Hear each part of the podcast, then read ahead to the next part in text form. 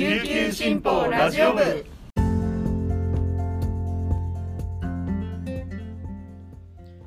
はいたい皆さんいかがお過ごしですか？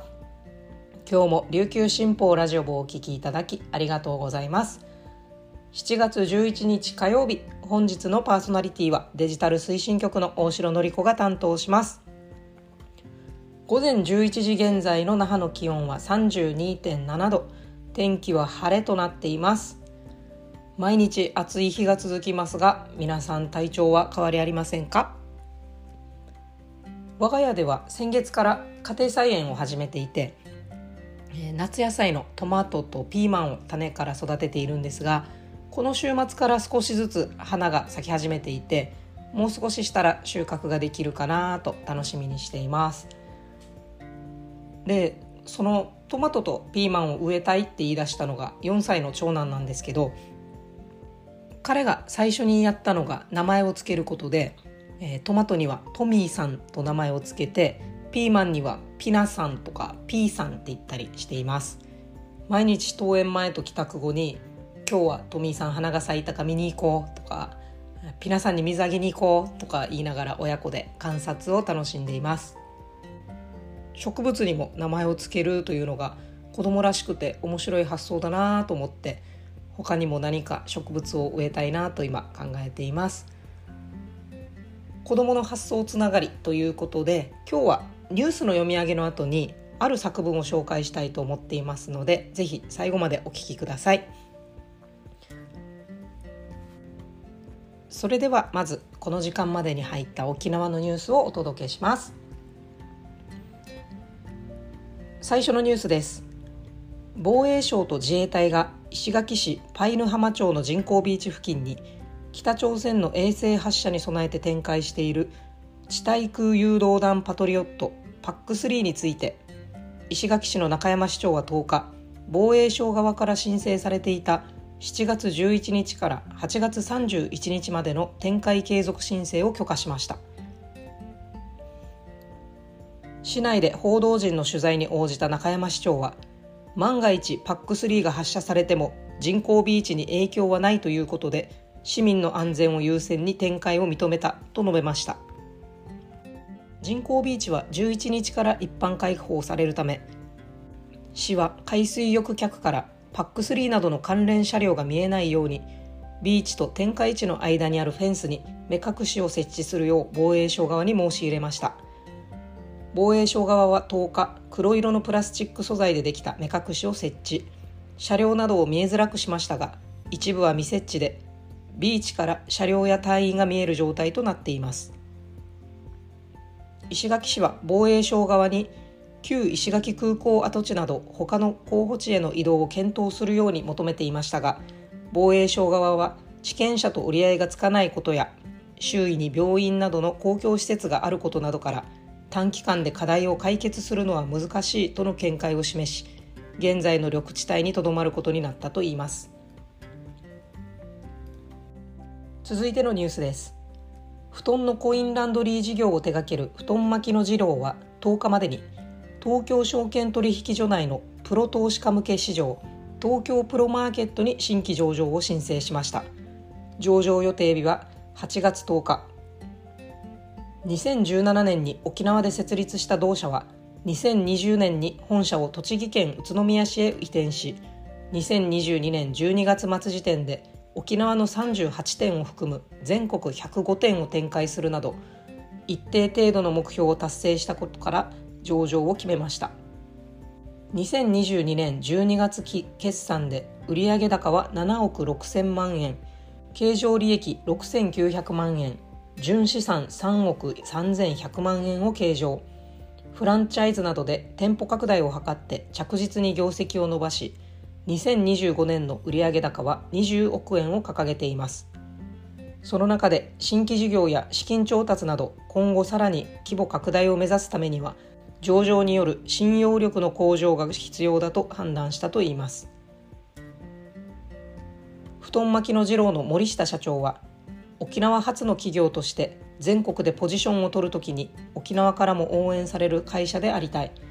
上場はステップアップするために重要なことでようやくスタートラインに立てたという心境だと語りました。続いてのニュースです。スパゲティナポリタン発祥の地とされる横浜市を中心にナポリタンの普及や地域活性化に取り組む日本ナポリタン学会が7日同学会のやんばる支部の設立を認証しました。2022年に放映された朝の連続テレビ小説「ちむどんどん」の中で主人公がやんばるナポリタンを作ったことがきっかけといいます。そして日本ナポリタン学会の支部ができるのは全国で初めてのことだそうです。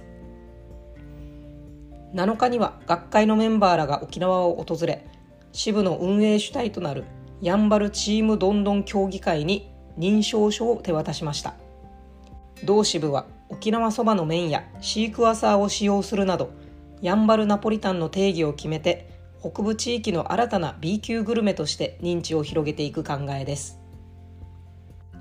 以上本日のピックアップニュースでした。さて冒頭でもお伝えした通りここからのお時間はある作文を紹介したいと思います。琉球新報社と流房インダストリーが主催している第61回自慢の家族図画作文コンクールで最高賞となる NTT 西日本沖縄支店賞に上学小学校3年井川照夫さんの作品が選ばれました。このコンクールは昨年60回の節目を迎えた母の日の図画作文コンクールの趣旨を引き継ぎながら近年家族の在り方が多様化していることを踏まえ名称を自慢の家族と変更して開催されました。井川さんの作文はタイトルがおじいちゃんおばあちゃんいつまでも大好きだよというもので祖母の料理や祖父のくれた双眼鏡など亡くなった4人の祖父母との思い出を綴っています。今日はご本人による朗読をお届けしたいと思います。1週間の序盤火曜日井川さんの作文に力をもらって今週も頑張っていきましょう。それでは井川さんの朗読をお聞きください。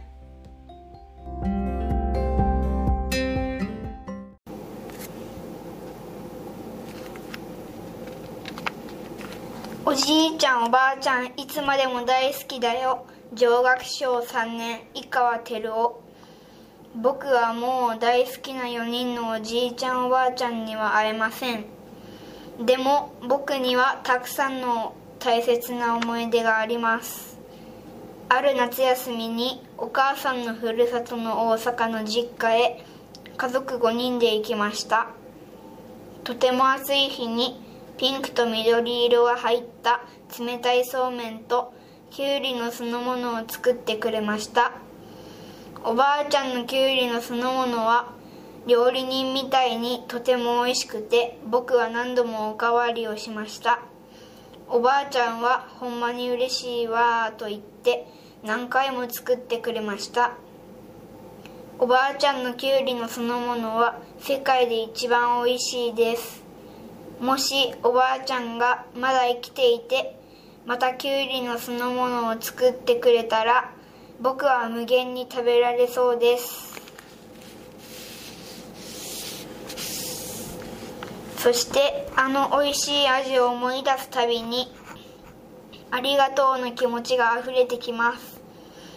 大阪のおじいちゃんはある日の朝優しい笑顔で「これあげるな大事にしてや」と言いながらおおじいちゃんがつくあ使っていた双眼鏡を僕にくれました。僕は今でもその双眼鏡を大切に持っています。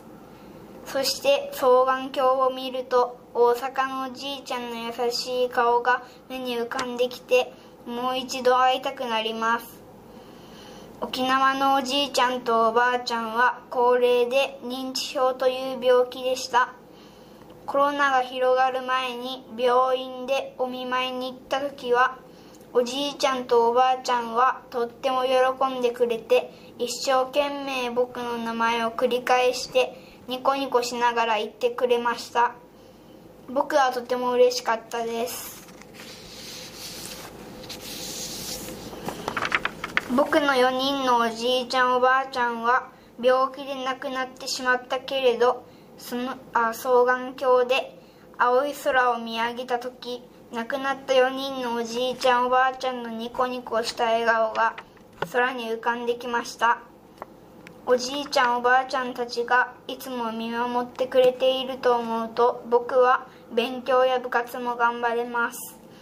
いつまでも大好きなおじいちゃんおばあちゃんたちがお空の上で笑顔でいてくれるように僕は精一杯行きたいです。